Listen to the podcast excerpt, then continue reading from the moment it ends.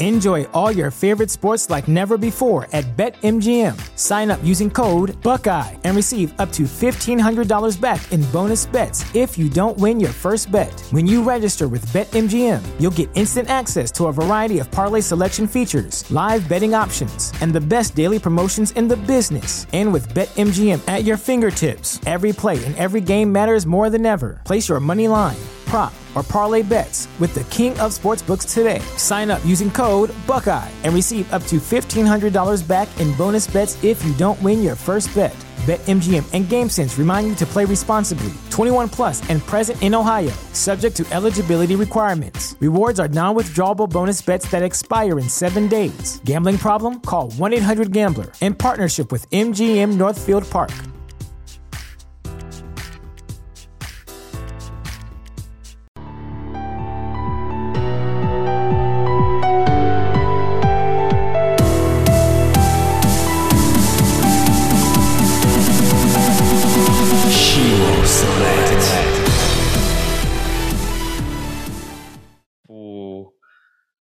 For you? You know, like I mean, was it always always like that, or you just decided to take the dive since podcast? You know, what is our uh, over three million podcasts now, and you decided to go all in on it and make it your life? It's crazy. You know, I didn't decide anything. It was what's the next thing. You know, so podcasting was this is something I can add to the platform to create visibility. This is something I can do to uh, increase reach uh, viewership, you know, all those wonderful things. You know, I'm trying to get attention for authors and their books. I'm trying to get attention for local businesses, or, you know, maybe there's a writer trying to, you know, build a platform to uh, then pitch their book or, or give, build an audience for their book to land on when they're ready. And it's like, well, it's, it was a natural addition. Yeah.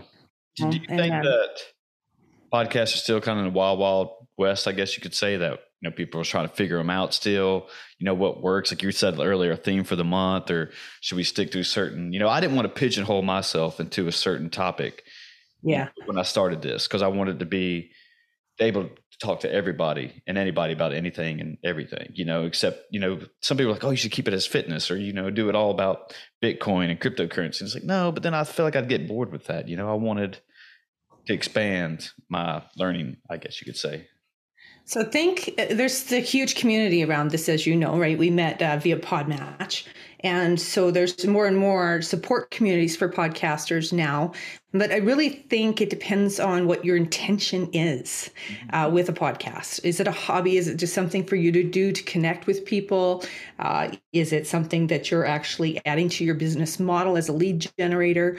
What is the intention? So the the clearer you have to be depends on the direction you're heading in. From me, uh, there's branding associated with podcasting that makes it very intentional, very focused. I'm, I'm looking for specific guests for a month for a topic. I'm uh, reviewing fiction books versus nonfiction books because I'm looking at self improvement and leadership this month, or I'm looking at personal growth, or uh, next month I'm looking at women fantasy writers. Like this might be the thing, and that's what I'm looking for. So, yeah, it really depends on your intention.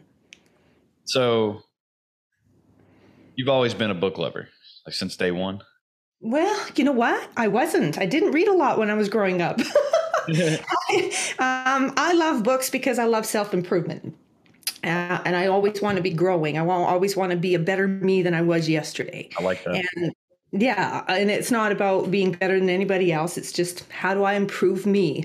Mm-hmm. And so, not just self improvement. I mean, there was actually a friend of mine that said to me, uh, you should read my books. And she had written books before we'd actually started doing business together. And they were fiction books. And I said, Well, I don't read fiction, you know, because I wasn't. I wasn't reading fiction. Yeah. And time I had read, it was with the intention to obtain knowledge and, and, and get it in here. And so that I could have that certificate with the credentials on it. And it wasn't for escape. And then she was a fiction and a nonfiction writer, and her name's Faith Wood. might as well just put it out there. Um, her books, I started reading them, and okay. she says, "Well, you read, you learn from fiction too," and it's true. It is so true. I have learned so much more by letting fiction into my world. Uh, I've broadened my uh, awareness. I've brought in my creativity, my imagination, and it was, you know, it was a, a miss that I wasn't doing it in the first place. And I was so glad that she she had actually challenged me on it. You know, I, I relate to you a little bit because I really like those self improvement books, and mm. I don't I don't remember the first one I read really. I mean, to get me started on that path. But anyway, I guess my question or whatever my point is that I'll, some people don't really like them just because they almost say the same exact thing in a different way. You know, in every book, you know, it's always like oh, you know, work harder, do better, or, you know, take this path or instead of the alternate path, challenge yourself. And people are like, no, I get tired of reading them and stuff. But I was like, but it seems like I just keep reading them. And, but I always get it's kind of what you said. I get a little something out of each one, like a pearl or gem. But yeah, but I guess really vague topic is almost the same thing as, you know, but that's what I want. Like you said, I want to be better than yesterday. I want to grow and I want to learn something new. And, um, yeah, I've always just related to that type of, and related to people who were just exact same mindset as that, you know? Have you read The Prophet? No, never heard of it. Now, when I was a teenager, that was my my that book changed me. Uh, I had been a teenager that I was just kind of on my own. I didn't really care about peer pressure and I didn't really hang out with anybody. And I was just kind of doing my own thing. And that book really gave me perspective and it gave me uh, and the Jonathan Jonathan Livis oh I can't even say it Jonathan Livingston Seagull was another one, and I got it Richard Bach. Um, those series of books opened up my mind, and it just there was no limits anymore you know? And as a teenager that's how i approached life. It yeah. you know wasn't i didn't feel limited or that you can't or you're feeling any of those things. And I, I credit those those books for giving me a, a mindset like that. What's the uh, what's the prophet about? I mean give me the reader's digest for, for everyone. It's Kahlil Gibran and it's philosophy. Oh okay. Yeah so it's definitely a, a way of life and seeing the world it, it just opens up perspective. I'll yeah, get the synopsis on it so that I can give you a better idea. But uh, basically, it's 26 prose poetry type fables okay. that um, are just ways of looking at life. Yeah, I'm writing it down here in my notes right here. But yeah, that was one of, you know, I've never really been a huge reader. And I've been, as I gotten older and I got of college and everything, I've tried to make myself read one book a month. And most oh. of, yeah, and most of my time I do audiobooks anyway, just because I can do other things while, you know, go take the dogs for a walk, go get groceries. I can do other things while I'm listening to whatever. So it helps me. I love audio. I love audio. Go to sleep and wake up to audio books. That's fine. Well, some people are like, well, you're not really reading. I was like, well, I think I am. And, you know, I'm still getting something out of it. The info's going in. What I think, you know, and then plus, you know, uh, if I actually am actually reading a book, you know, actually like, how do you pronounce that word, you know, or whatever. So I can actually hear it pronounced the right way instead of, you know, how I pronounce it. So I was like, yeah, yeah, I get a lot more out of it that way.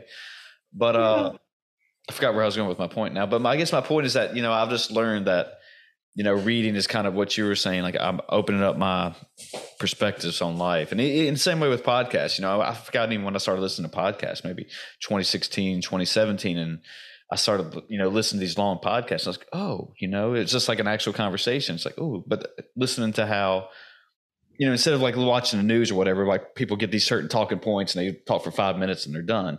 But you yeah. actually listen to somebody explain their viewpoints and, you know, within 10, 15, 20 minutes. And it's like, oh, this is why they're thinking the way they think. You know, it's not just somebody takes out a contest, makes a snapshot of it, throws it out there, and it's like, oh, this is why my favorite color is blue. Like, oh, this makes sense. You know, kind of what you're saying. This is why I love reading. Like the book, you know, the prophet changed my life. You know, and this is what kind of draws me into these things. So I guess that was my point I was trying to make. Well, I've heard your podcasts, and I enjoy that you bring up books that you have read, and so you know you often query uh, your guests on whether or not they've read the book you have so that you can create conversation around it. I really enjoy that. There's a, I mean, you get so much out of it. And plus, you know, because I might get something out of, you know, I wrote down the Prophet right here, so to add on my list. And I might get something out of it completely different than what you got out of it. And it's like, oh, you know, then it makes sense. And then you can kind of, you know, it's not like a book club, I guess, but you can go go back and forth. Like, oh, how did you, you know, feel about it? How did you feel about it? You know? Yeah. So let me give you this quote out of the book because okay. I think this will uh, just kind of bait you a little bit. It says, "Much of your pain is self-chosen." Much of your pain is self-chosen. So it's like you're making yourself your own worst enemy. It's in your mind. It's, your, your mind. perspective. You know. Right.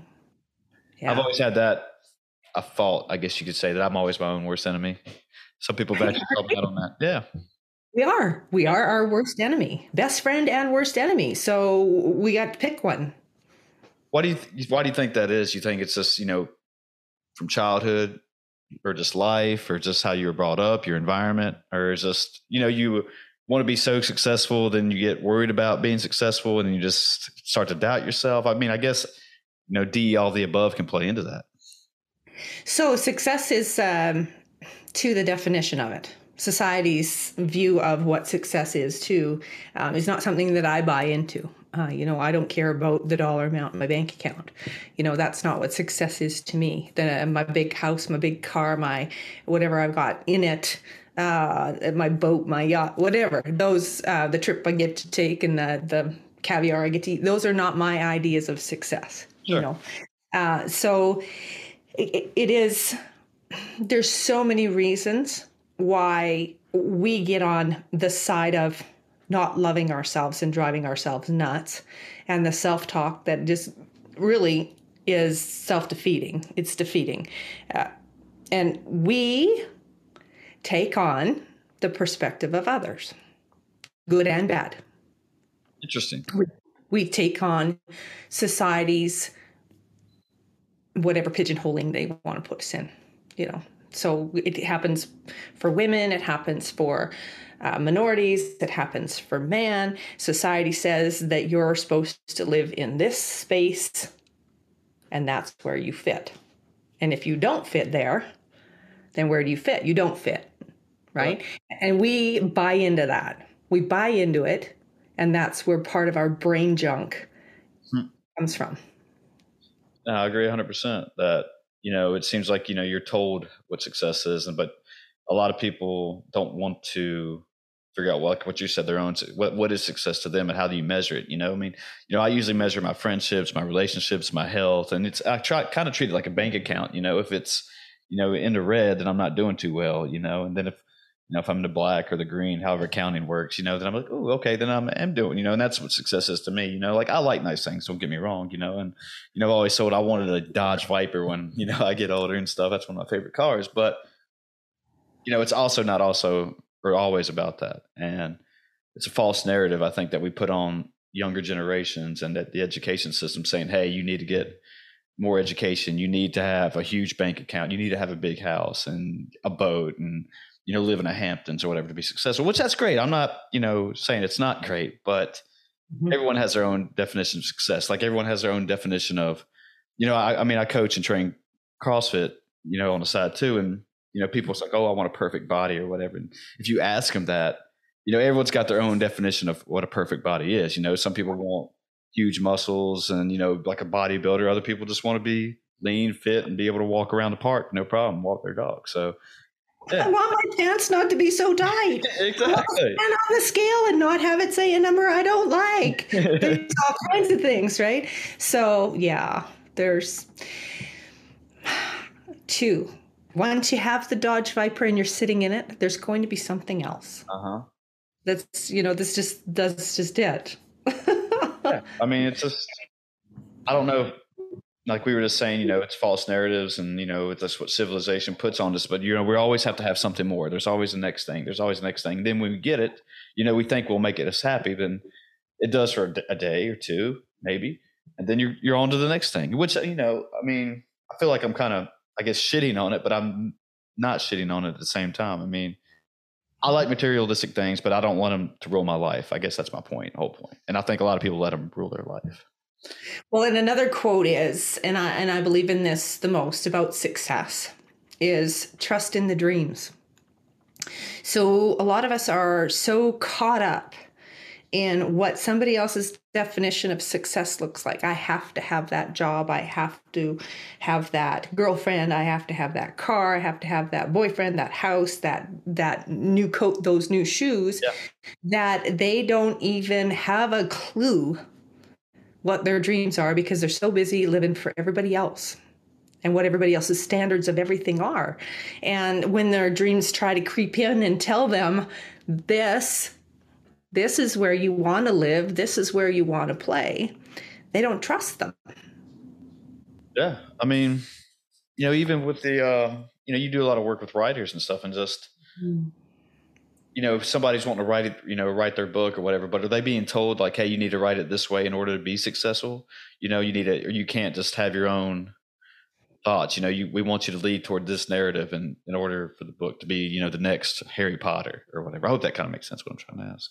Yeah, they, they talk about uh, saleability, right? So is it marketable? Can you sell it? Yeah. Uh, does the story have enough direction and meat? Is it impactful? Does it speak to the trend? Those sorts of things. Yeah, they happen. Totally, they happen. Uh, should we buy into them? No, I don't know. Uh, you know, uh, build what you want to build. Leave, you know, it's your legacy. if your name's going to go on it, you better be happy with it. Sure. I mean, I don't know, but or or somebody to say, hey, maybe if I just write my first book this way, get it done, get it over with, in the next book I can actually leave my legacy with that book. But in order to get my name out there, I better do it the way they want me to, just to. Again, who are you doing it for? Well, you know, you're trying to you're trying to get yourself out there, right? You know, you're trying to. I get, I agree, though. I mean, it's not you're you're not doing it for yourself, but you know, I feel like, you know, some people want to take the shortcut. It's like, oh, if I just do this one book, I'll be set, you know, then I can do my own thing.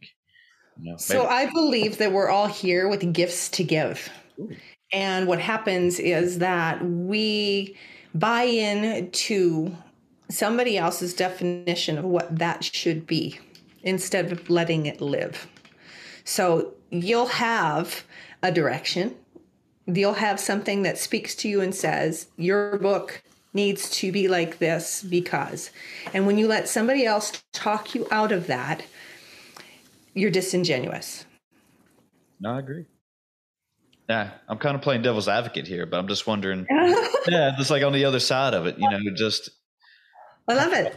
Yeah, but you know, I'm just trying to think like, you know, I mean, I've, you know, I've always been scared of writing. Well, not really scared of it. I'm just, I'm not very good at it, and I'm just never sat and tried to make myself better at it. You know, and you know, that's one of the reasons I never went for my doctorate. I, and if I've talked about this before on here, I'm sorry, folks, but you know, because I didn't want to write a dissertation and I didn't want to write a thesis and all that, you know, and uh, and even when I was doing my master's, I, I took the internship route instead of the thesis route because I was like, oh, I'll never need to do all that. I don't ever plan on it. But now I kind of wish I would have. But um, yeah, just you know, I feel like now if I was trying to write something, I mean, is the best way to go write a self improvement book and just to get my name out there, then kind of go from there and just try to, you know, you know, get on the market. And then that way it's like, oh, well then, you know, he wrote this book. Maybe his next one will be more genuine, like you were saying, instead of just writing to what the editors or whoever the marketer people want. So I can say that my job is not a writing coach. My job is to help um, writers build platforms and and then get seen after they've done the deed. I do help with the um, you know the ARCs, the advanced reading copies. I do help with a little bit of formatting and editing, but uh, hooking up with a, a writing coach would be great because then what you can do is you can go through all the different options that are there. Uh, so you could actually write a book that's somewhat of a memoir or biography, and you could talk about your life and the lessons you've learned in your life, and then spin it so that. Uh, you know, you, are if you wanted to move it into, say, your fitness and your nutrition coaching, mm-hmm. you could then put the expert spin on it so that you could say, uh, this is why I'm an expert in this. These are the sports that I love. This is what's gone on in my life to send me in this direction. This is how come I'd be a great coach for you. Yeah. Um, but it, it has to feel good to you to do that. Oh, I agree. Yeah, I agree. I mean, I'm with you, but um, I wanted to ask, you know, with working with authors and stuff, is it hard to get their stuff out there? Is it in today's times? I mean, are you seeing like less of a market for books, or is it people just moving to podcasts and just listening to social media and stuff and getting all their information that way instead of just sitting down and reading a book anymore? You know, I think a lot of it is depending on how you publish. I mean, there's so many ways to publish now, right? So you could be an indie publisher where you self-publish, um, and whether or not you have help with that, because there are self-publishing schools, yeah. and there are communities built around that. Um, whether you go traditional publishing and the publisher still has a hand in helping you uh, market your book is is different too. Um, you know, people who are have already made names for themselves and have a you know like Lee Child, you know, where they're they're being Netflix series now, uh, you know, or their movie, their books are being made into movies, and those are, that's a different sort of thing. But the important part of getting seen is knowing what you want to be seen for. Okay. And and understanding where the conversation starts and how to plug into that conversation and keep it going and attract the individual that's going to want to carry on that conversation with you or by reading your book. And it's really about that engagement. And it happens everywhere online, um, you know, one on one, you know, but, but podcasts um, you know, podcasting tours for authors are gold if they oh. get on the right podcasts. Uh, so it's not about just getting on any podcast. You want to get on a podcast where the conversation relates to the topic your book is about. Sure. You know, so my you don't on your show you, you're kind of well rounded i mean you can talk about just about anything but if your show was geared to sci-fi mm-hmm. and I was a crime writer, it's not the show for me, you know? And so this is the disconnect. Unfortunately, they think just get on any podcast, just get your word out there because there's an audience everywhere. Well, mm, it doesn't necessarily work in your favor if you haven't narrowed down the right audience. Yeah, no, I agree because you know there's a few different podcasts I listen to daily while I'm work, doing at my nine to five, and that's how I figured out certain books or whatever. Just like you told me about the Prophet on this one, but yeah. I wanted to ask, you know, as far as publishing goes, I've always wondered this: is it better, worse, or not really anything to self-publish a book, or should you have you know an, a huge publishing company publish your book, or does it really matter? So the idea is that you want an agent and you want to be published, but that doesn't happen as much anymore.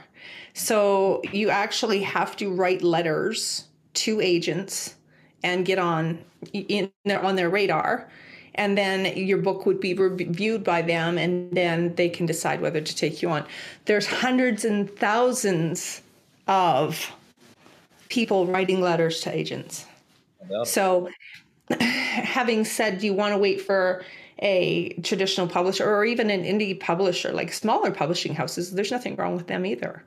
Uh, so it doesn't have to be a really large publishing house, even. But if publish versus don't publish. So if you have to self publish, self publish. I mean, not getting it out there is better than waiting for somebody to say, okay, yeah, we'll take you on. Like we want to get you want to get it out there you don't want to not put it out just because somebody isn't behind you you know do do what you can to get it out there regardless do people in the writing community look down on people who self-publish or does it really matter?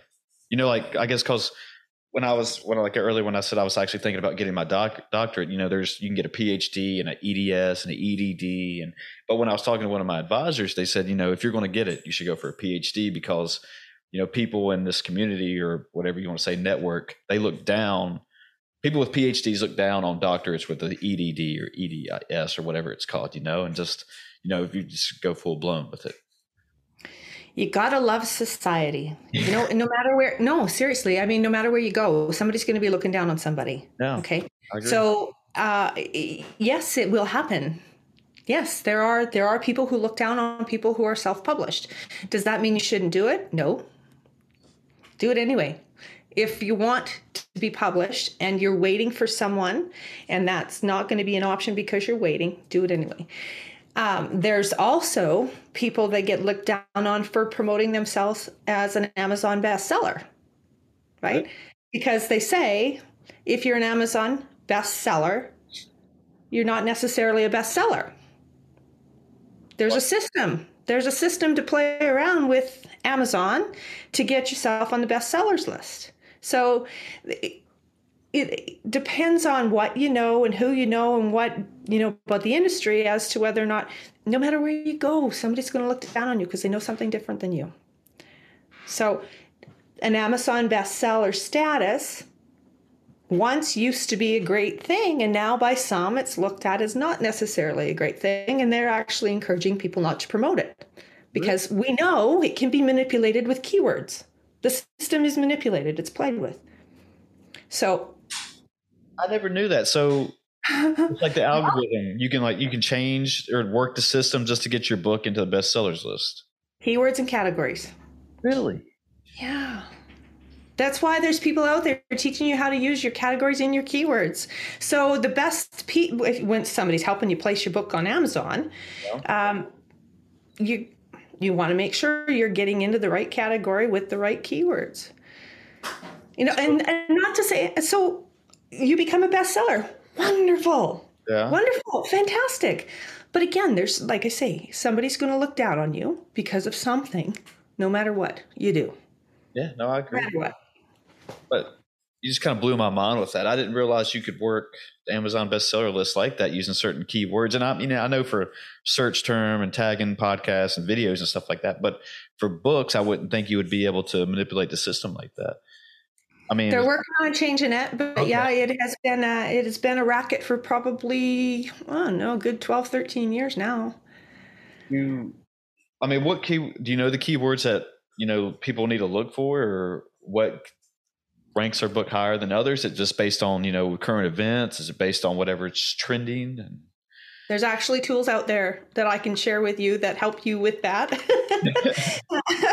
yeah, but uh, the the point is, it depends on the topic of your book, uh, and it depends on the title of your book, and it depends on where your book's published. Um, you know, is it Canada, U.S., United Kingdom, like where Australia? Where are you putting it? So the keywords are different based on uh, where it's available as well. I that makes sense because you know I've interviewed a lot of authors on here. Well, I, I don't really like using the term interview just because I've always hated interviews growing up. So I guess I've spoken with a bunch of authors. It was kind of what you said that you know it seems like that was just to get on a podcast, go on a tour, and just promote their book as much as they can because it seems like it's very tough promoting their stuff nowadays. But um, but yeah, you know, I guess I don't know if I've ever actually had anybody tell me they're Amazon bestseller. If they were, I can't remember if they are, and if they are, I'm sorry if I am, you know, messing up anybody. But I wonder. It's just I'm just kind of going back and rethinking, like, ooh, I wonder if they were kind of trying to manipulate the system just to get their sales up and put stuff like that. So I mean, no disrespect, but I mean, I understand you got to do what you got to do, I guess, to a certain point. But Well, and if you know how to do it, good for you for doing it. Um, you know, so uh, I said leverage, leverage your tools. But I mean, Publisher Rocket is very common. It's a tool that helps optimize categories and keywords and get your book in front of more Amazon shoppers. It's a very public tool. It's one of the resources I have on my website. So, uh, you know, if I I also try to take somebody who's self-published and help them not be just on Amazon.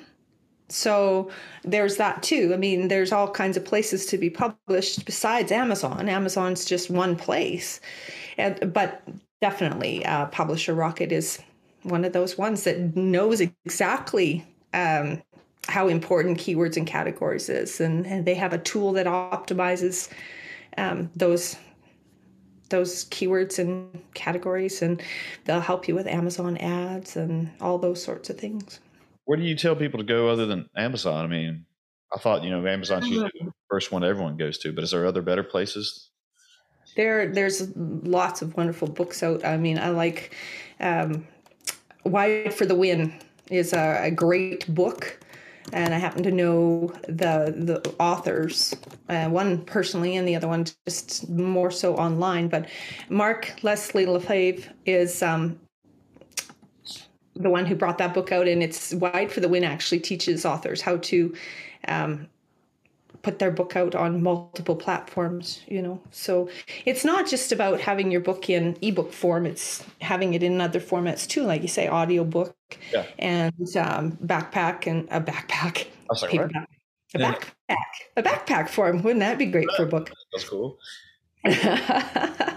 yeah but that one that one definitely takes you through um, you know what it is to be published wide and and the benefits I mean, we have Kobo in addition to Kindle, and you know, there's yeah, it's Canadian. Oh, yeah.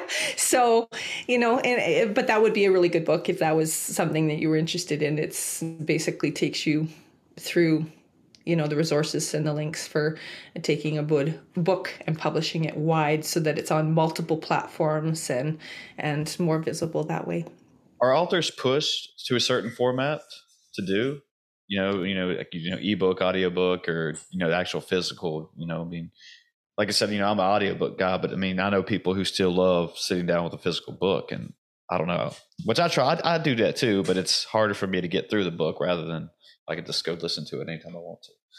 Yeah, I, I, I would say some are pushed, some are not. I mean, there's a lot of authors are just ebook format only. There are a lot of authors that have 15, 20 books that are only ebook available.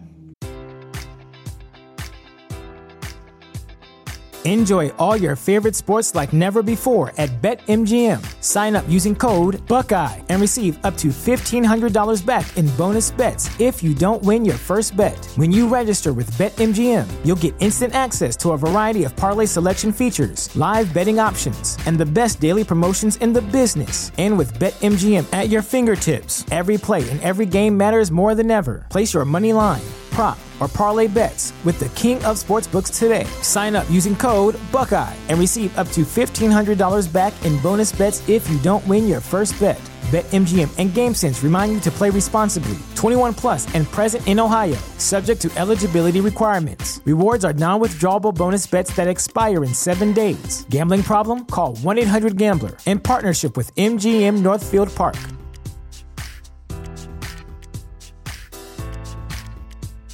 Um, you know, it depends on again what your focus is. Those are a lot of those books are business funnel generating type books. You know, uh, fiction authors, we want to be able to hold the book. We want, especially if it's a book series, I want to collect all of them. So I want everyone in in physical format. But I also want to be able to listen to them. So uh, I encourage every format make it available as many ways possible so you can reach as many people as possible I mean, are you reading? Doesn't mean, doesn't mean you have to do them all at once.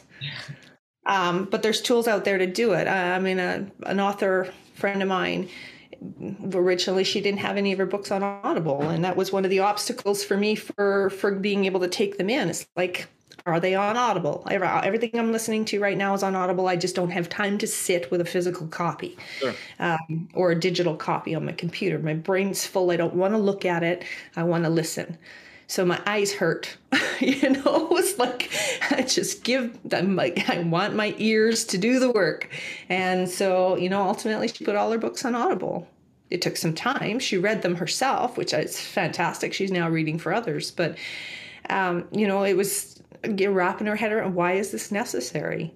Well it's reach. It's it's yeah. exposure. It's visibility. It's yeah, I mean, you know, some people stick or, uh, or stick to a certain platform or stick the only one they don't want to go anywhere else is company. But yeah, if you can put out your stuff to multiple platforms, I mean, yeah, you know, just it's like you said, you more reach, it's better. You know, even if you're only getting up two views or two whatever on that one platform, it's still somebody's out there listening to it. You know, so why not? I mean, why not put it out there as much as you can? I mean, you got to market yourself and expose yourself.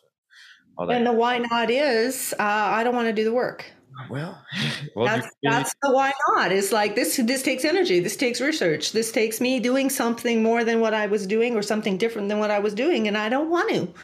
Yeah, that was one thing. You know, when I started this, was that you know I wanted to treat it like an actual job, and that hey, if I'm gonna, you know, when I first started it, you know, I thought it was never going to take off. And not that it's taken off now, but you know, like three or four episodes in, I'd be done with it or whatever. But you know, when people started coming to me and actually wanting to talk and actually supporting me, I was like, "Ooh, I need to treat this like an actual job, not a full time job, but a part time job at least." And that way, if I want it to grow or be successful, then you know, I'm a firm believer that whatever you put into something, you'll get back out of it. You know, and I'm, that's yeah.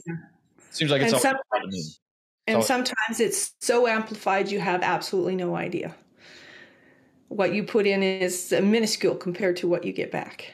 Yeah. Yeah. I so they, here's another quote. I got to do it. That's fine. Yeah, I love quotes, man. I write them down. So go ahead. All the same book, um, you know, and it's uh, you give but little when you give of your possessions. It is when you give of yourself that you truly give. Read that one again. I like that one. You give but little when you give of your possessions. It is when you give of yourself that you truly give. Interesting. And that's what we do every day in our conversations with these podcasts. Mm-hmm. Okay. Because there's a little piece of us in every single one of them. And we give us.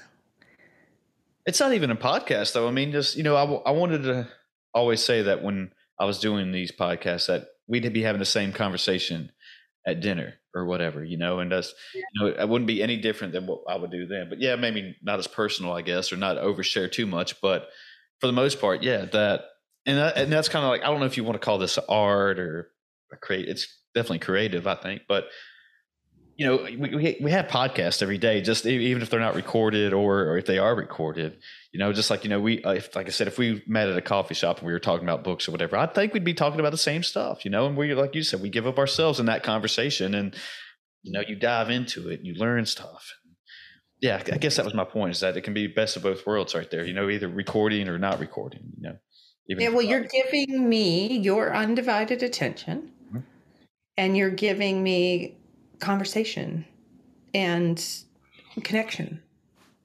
Yeah. I mean, sometimes I wonder if, you know, if the humans or civilization, whatever you want to say, are losing that connection, you know, based with so, you know, and I, I'm, I'm, I'm, I'm pro social media. I like it. I'm probably as addicted to it as anyone else, but, mm-hmm. you know, I mean, I, and I've talked about this before on here too, but, you know, you know, I work in higher education, but we're seeing trends and students who seem to have or coming you know, mental more mental illnesses because of social media based on you know because i think now we're in the generations where students and children have grown up with a screen always in front of them where it was just coming about when i was leaving college i think.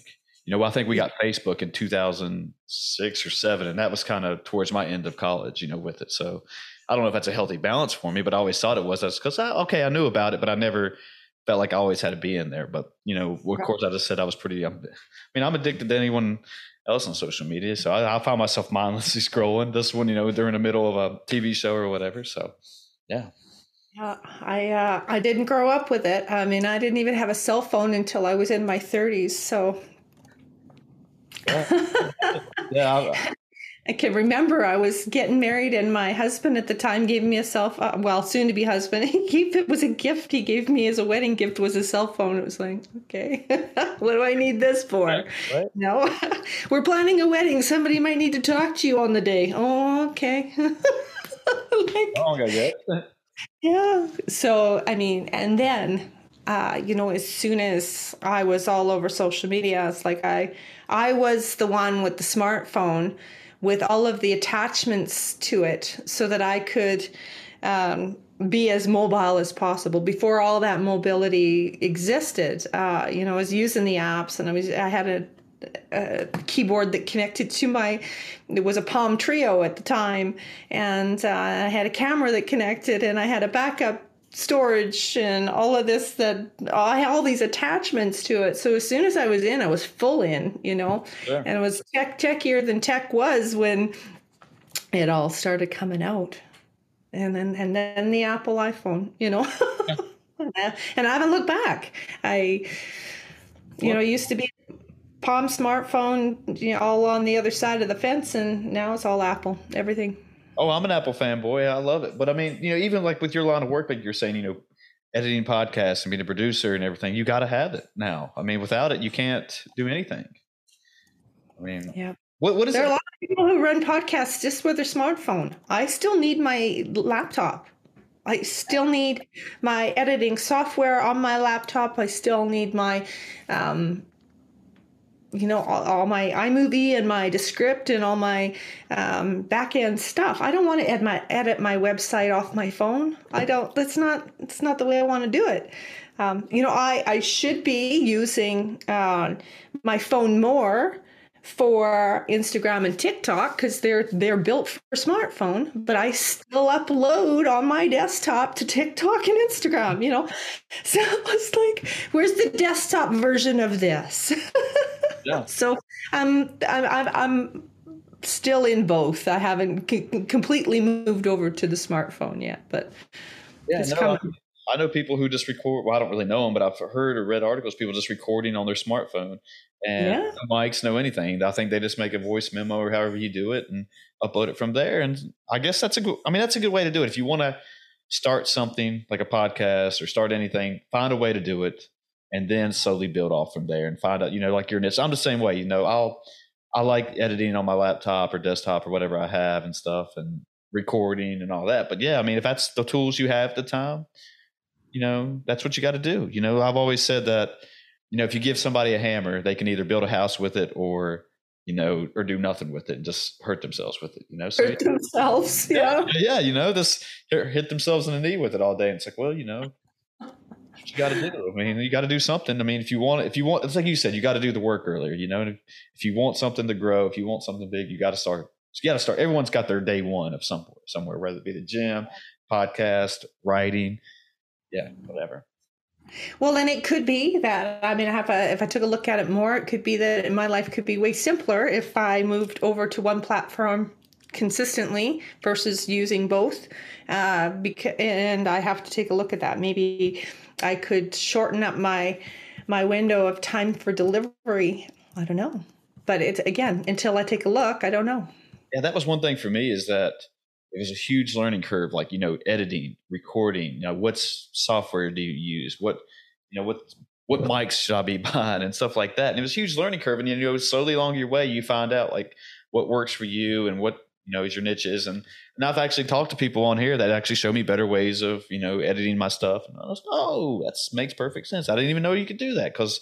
You know, I mean, I'm not an Adobe master by any means, but I'm just a guy who looks up new stuff on YouTube and use gets my education from there or, or the random conversations I have. So yeah.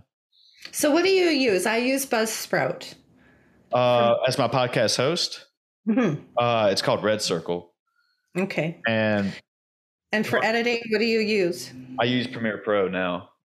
Okay, so I use a combination of iMovie Okay. and Descript, and I off sometimes I use Otter for because I transcribed all my shows Nice. as well, and then when I uh, upload them, uh, I create a depending on the relationship I have with the guest. Um, I either just push them out on my social media platforms or I um, create a blog post around them. Gotcha. And then I have the transcription goes out as well, separately with embedded codes and what have you, if there's joint ventures or what have you that are wrapped up in those. But I found with Descript, um, it, it transcribes. I have to go through. I do. I go through the whole video, um, and I'm I spend a lot of time in editing, uh, and I want to shorten that window because I can spend a day, day and a half editing if I really feel like I I want to wrap some pretty bow around the episode, right? So that I need to shorten that window, um, and it pushes with Descript. I can push it out to Descript has its own platform, so it'll do video and transcription, uh, both together when it pushes out the episode. And then I up it uploads directly to Buzzsprout for me. I just have to click on the tab. Um, it downloads the transcription, and it uh, also links directly to YouTube. So I find that I don't have to then download the MP4 and upload it separately. So that makes a difference for me, especially on my computer when I'm looking at the Zoom recording that I have that's already been uploaded to the, the editing software, and then I'm going to download it again, and it's taking up all that space on my computer. But recently I interviewed uh, Tim Heel, and he's using StreamYard. So I'm looking at StreamYard to see Is it good? you know what I can do there. transcribe it? Hmm? You, you said you transcribe the episodes. Yeah. Is that a necessity or is it just something you do? I mean, I've never done that with mine. I mean, is it? I, I like to do it because, um, you know, ultimately at some point I will turn my podcasts into a book, Hey, good idea. right? So, um, you know, that's the th- and which podcast am I going to, but also um, if I'm doing a joint venture for a guest and we're marketing something, uh, you know, like Sean Tyler Foley, we're marketing his 100 podcasts in 100 days. It's a, a speaker challenge. Okay. And so to get on as many podcasts as you can so that you, you know, talk more about your um, message and you get out there and you do your own little podcasting tour, you know, and, and share who you are and what your business is and, and taking part in it. But the embedded links for that course that he has are in the transcript transcribed show so that I can then put that up as a it's part of the blog post. You just click on the link and you can find all the um, all the whole transcribed show is right on that blog post. But i can also take that article and i can put it up on linkedin right? So i can leverage the different platforms and in the different formats. So i got audio video, video written word uh, you know all of those. I got all the different pieces of um, they call it there's a terminology for this the way we take in information right? Audio visual whether we read we take it in best by reading or best by listening. I've got all of the elements so however you want to take it in it's available. Do you think people are in an information overload in today's times with all the information that they take in? totally totally. Yeah we are inundated with information always. You know so it's so important then to catch somebody where they want to be instead of trying to uh, catch them in the only one way you know? So if i'm not receptive to audio we have video. Yeah. if i'm not receptive to video then we've got article you know? So yeah. And and smaller and this is what i'm i push i push. The smaller the pieces of content the better. Because i can always catch somebody's attention and if they want more they can go find it you know so create smaller pieces give them a way to find the bigger pieces and you know the more ways that we can get someone's attention without taking up too much of their time or energy the better Yeah, like give them a little short little teaser, see it, then if they want more, I, I agree 100%. I mean, that's, you know, what a lot of people seem to be pushing towards. You know, even YouTube has gone to the YouTube shorts and then, you know, Instagram reels and, you know, TikTok is like whatever amount of seconds it is. But yes, and if you want more, I guess you just follow the links and link in bio, go to more. So yeah, makes No, sense. I did a um, a show with it was Justin Shank, and we were talking about uh, the amount of attention you actually get is eight seconds. Eight seconds, and it's like, well, I know my sound bites when I create them through Buzzsprout, they're anywhere from 30 seconds, 15, 30, 45, and 60 seconds. The biggest soundbite way I can create is, I mean, I could do it with listen notes too, but I use Buzzsprout. Um, and my sound bites go out for 30 seconds. And I could take that sound bite and put it into Can- uh, Canva and turn it into a video Yeah. and then it could be however long I want it to be. It could be a minute and 30 seconds, it could be three minutes, or I could take that video in iMovie or into script and then cut it into three minutes. Like, so the digestible content varies in in the length so that I'm catching somebody. I want the eight seconds, I want the 30 seconds, I want the 60 seconds, I want the 130, I want the three minutes, and then I want, you know, to feed them into the larger piece of content. It's a good strategy. I like that. I mean, if, it makes perfect sense, you know, especially with, you know people's short attention spans right now that you catch them in all the different ways and then boom if they want more they know how to do it it makes perfect sense i wanted to ask that you know when you're working with you you know speak of information overload i mean are you constantly reading books with the working with authors and you know dealing with podcasts i mean are you kind of dealing with that yourself just so much and you know do you ever get like a little burnout you got to sit, oh. back and reset and then go back at it so you want to talk about burnout? Here we go. Friday night, I was supposed to go out to um, listen to a band play, and it had been like the first time in a long time I was actually going to go out and listen to live music. And it was like 4:30 in the afternoon, and I had been editing all day, and I just I like I'm just going to have a nap. Yeah, I'm just going to catch 20 minutes, and then I'm good to go. Right. Well, if I didn't go to sleep right till 11:30. and then I got up and went back to bed and slept till 8:30 and it was like okay. Okay, I needed that. Uh. Damn it. I wanted to go out. but uh, I, I, needed it. So, yeah, and it happens to me in different levels, but I really have to be careful about uh, how much I take on, and and clearly I didn't need to say yes to that live band, but I needed to say yes to some other things, and there's there's the juggling for sure. And today I get to do this, and I get to do uh, some more editing and some blog post building, some transcribing, and then I've, I have a book to read for t- an interview tomorrow. How many books do you read? I, I can't even tell you. How, I have a blink that plays every morning uh, comes in to me at uh, midnight. It's through a service called Blinkist. So I get a new book every morning. So that's definitely one every day. Uh, and it's a synopsis, right? So it's a, it's a anywhere from five minute to 15 minute summary of the book.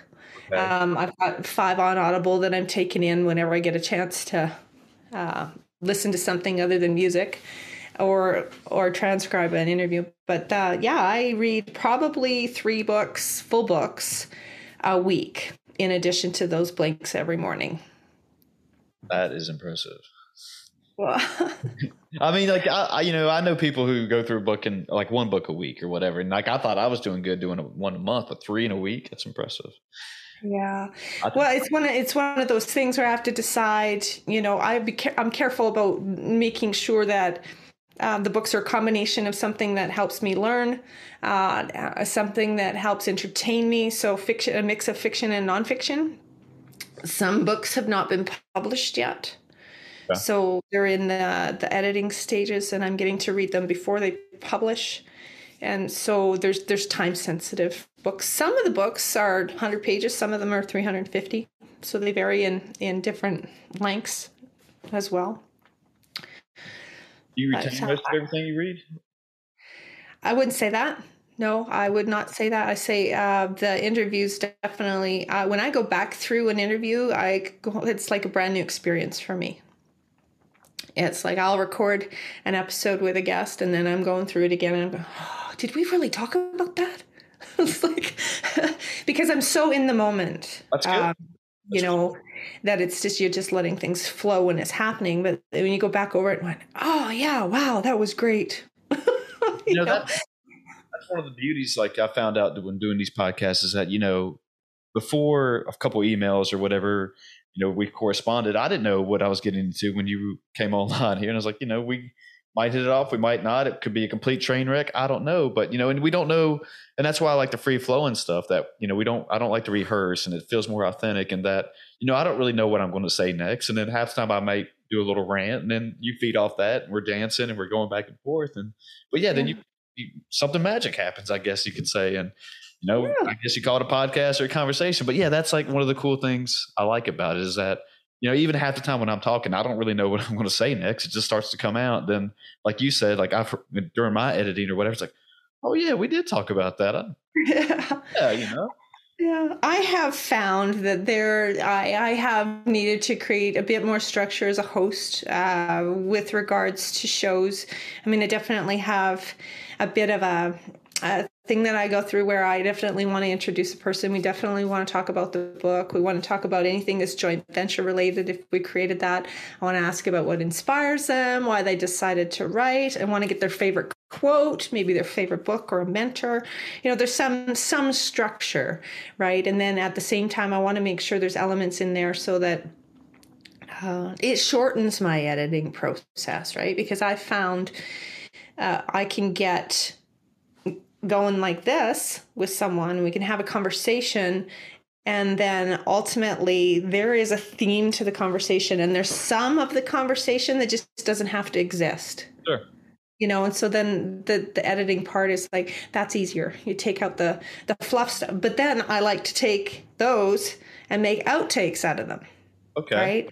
Yeah. So I'm getting with with Daniel Alfon. I got an interview coming up where we talk about. He goes through my LinkedIn profile and he actually just shows me the ways that I can make it better. And uh, it there's parts in there where we talk about music.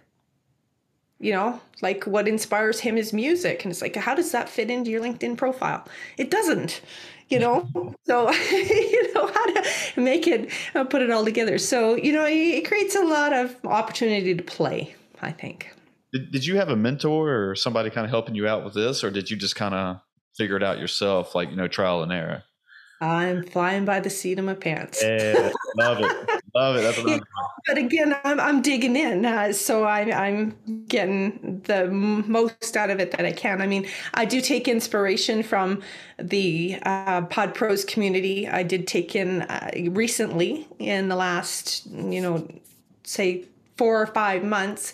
Uh, I took in quarter one in January and I took in quarter two here that just happened in April. There'll be a quarter three in, in July. And I have listened to you know individuals that had come to that quarterly event and, and heard what they had to say. And then i go okay well i'm already doing that. I'm already doing that. And oh i could add this. And how do i put a different spin on this than what they're doing? Because i don't want to be like anybody else. And yeah so there's inspiration for sure don't get me wrong. I mean i am not going to pretend that i am cutting the cloth in this space because that's definitely not the case. But i do have a different way of going about it. Do you think you know with podcasts and the future and new technology like we kind of been touching on do you think we're going to see a new form of not necessarily podcast but what like what's going to be the next thing that you know people kind of you know like nfts seem to be the big thing now and like celebrities are going to the metaverse and stuff. I mean and we were talking about this last night. I was out with some friends for dinner and you know like what's the next big thing that you know like i said earlier podcast is still kind of the wild west that people are still trying to figure it out. Like you said inspiration here. How do i want to structure my show? What do i want to go to? And you know like what cnn plus just came out with their thing and streaming service and it failed tremendously and they're cutting it out. Yeah yeah. So, yeah. I mean, I guess that's my question though. I mean, do you see it? You know, like Netflix just took a huge hit of losing subscribers or stock went down. I mean, you know, is streaming going to be, you know, what's going to be the next streaming? What's going to be the next podcast? You got any insights or anything? Because I wonder that too. Like, is there going to be a next big thing and to jump yeah. on it early? I, I don't think it's new, um, but I think I haven't invested enough time or energy in the in the Twitch space. Yeah. Um, but I'm I'm definitely moving there. Uh, there's definitely a lot um, with regards to gaming. Yep. You know, I, I don't know that it's going to be the next thing, but there there are avenues that I haven't explored enough that I'd like to take a deeper look into. Um, but I really, I can't even tell you. Like I wouldn't, I wouldn't have even been able to tell you um, that I would have been in the podcasting space two years ago. Like I was just interviewing authors and putting it up on YouTube. and then it was like, okay, what do you mean just YouTube? There's more. I can just do audio? you mean I can take my YouTube and put it on audio? Like I'm I'm not a predictor of the next thing. Yeah. You know, I'll look at it and see if it's a place to play and then maybe I might play there a little bit and see where it goes, but I I couldn't tell you. I'm kind of at a loss for that. I mean, like, because you know, I, I think about this a lot. That you know, when I really find something that I like, it seems like I find it too late. You know, that you know, like when I found CrossFit, I was in my late twenties, and most people who are athletes and in their prime, I guess you could say, their early twenties and to mid twenties, maybe sometimes your late twenties. I mean, there's outliers to that, of course, but you know, even that, then you know, now I'm. Too. That's a good book too. What is it? yeah, the outliers. The outliers, and then um, yeah, I think I have I read that.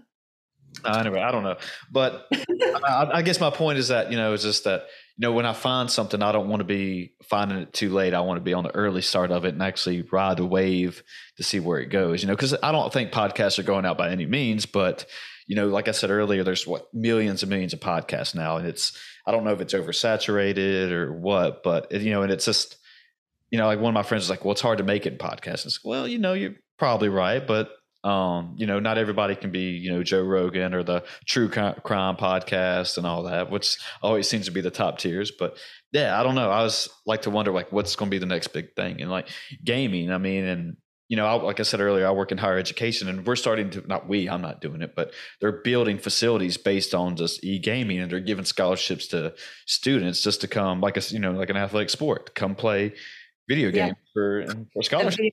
VR. Yeah, it, it was it blew me away when they they brought Minecraft into the educational space. Yeah. I like when I first started looking at it, I'm a mom, so uh, I just went, "Oh my gosh, they're teaching you how to grow mushrooms, and they're teaching you how to grow um, plants and you're cultivating and they've teaching you all these gemstone like minerals and gems. It's like minecraft was educational from the beginning and it's like well why didn't they see this sooner?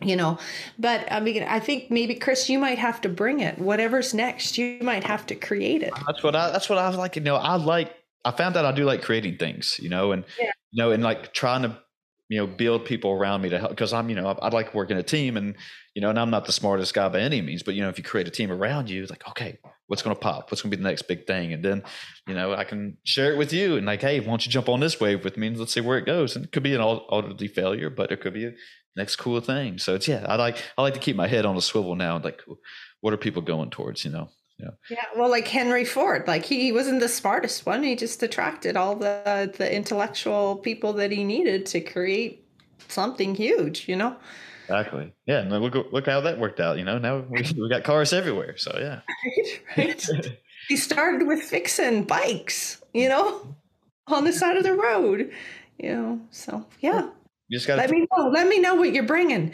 All right, yeah, we'll take we'll take it home on that. You know, we'll end up with there. But yeah, then next time, get you back on here and figure out what we uh what I'm bringing and the next big thing. But if people want to find you and all that good stuff, and how do they do all that?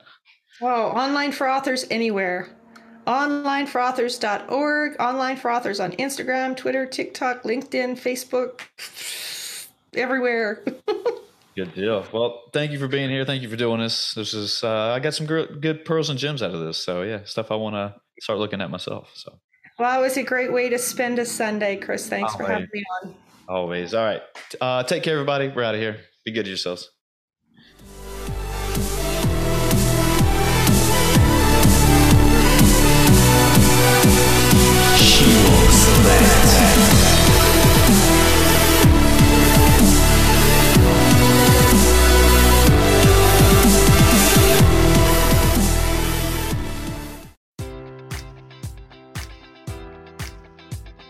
Enjoy all your favorite sports like never before at BetMGM. Sign up using code Buckeye and receive up to $1,500 back in bonus bets if you don't win your first bet. When you register with BetMGM, you'll get instant access to a variety of parlay selection features, live betting options, and the best daily promotions in the business. And with BetMGM at your fingertips, every play and every game matters more than ever. Place your money line prop, or parlay bets with the king of sportsbooks today. Sign up using code Buckeye and receive up to $1,500 back in bonus bets if you don't win your first bet. BetMGM and GameSense remind you to play responsibly. 21 plus and present in Ohio, subject to eligibility requirements. Rewards are non withdrawable bonus bets that expire in seven days. Gambling problem? Call 1 800 Gambler in partnership with MGM Northfield Park.